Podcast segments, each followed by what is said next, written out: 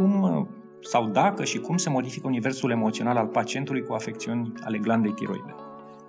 Uh, cel mai des există o suprapunere cu simptomele din anxietate și foarte mulți pacienți și de asta ajung la endocrinolog pentru că acele simptome de care am povestit inițial cu nodul în gât și cu disconfortul local pe care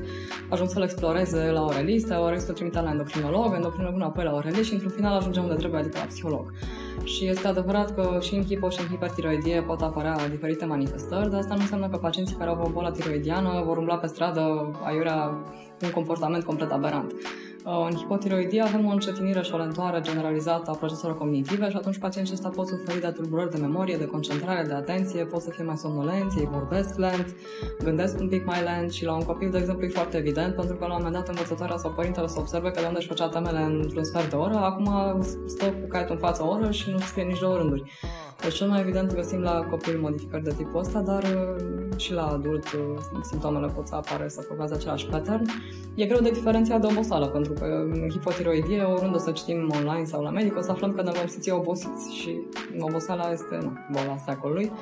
Iar în extrema cealaltă, în hipertiroidie, că sunt prea mulți hormoni tiroidieni, atunci pacientul funcționează ca și cum ar fi la raliu. Adică în loc să mergi cu 50 la oră, el merge cu 350. La el toate procesele metabolice sunt intensificate pentru că este crescută expresia de receptori de adrenalină. Și practic pacientul ăsta e ca și cum face injecții cu adrenalină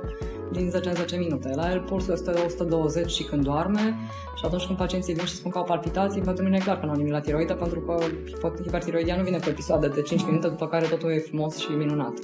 Uh, dar ei sunt agitați, tremură,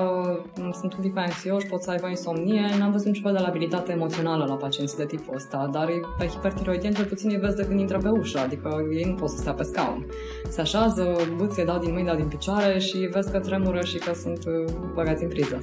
Pe hipotiroidien, atunci când îi găsești în forma aceea severă din istoria medicinii, în care sunt uh, fără privați de hormon tiroidien de luni de zile, la fel până să ajungă de pe ușă să așeze să spună bună ziua, trece jumătate de oră. Deci, în spectru larg al bolii, atunci când e prezentă și este răsunătoare clinica cu tot tablou, e foarte ușor de identificat și fără analiză. Mai complicat e cu simptomele astea subtile, la debut de boală, care se pot suprapune cu modificările pe care le produce stresul de a trăi de la o zi pe alta, deprind o grămadă de mici tascuri care toate depind și unele de altele și care trebuie să se încadreze fix într-un ritm și da, evident că tiroida e prima pe care o investigăm în tot felul de situații în care pacienții simt că nu mai au totul sub control.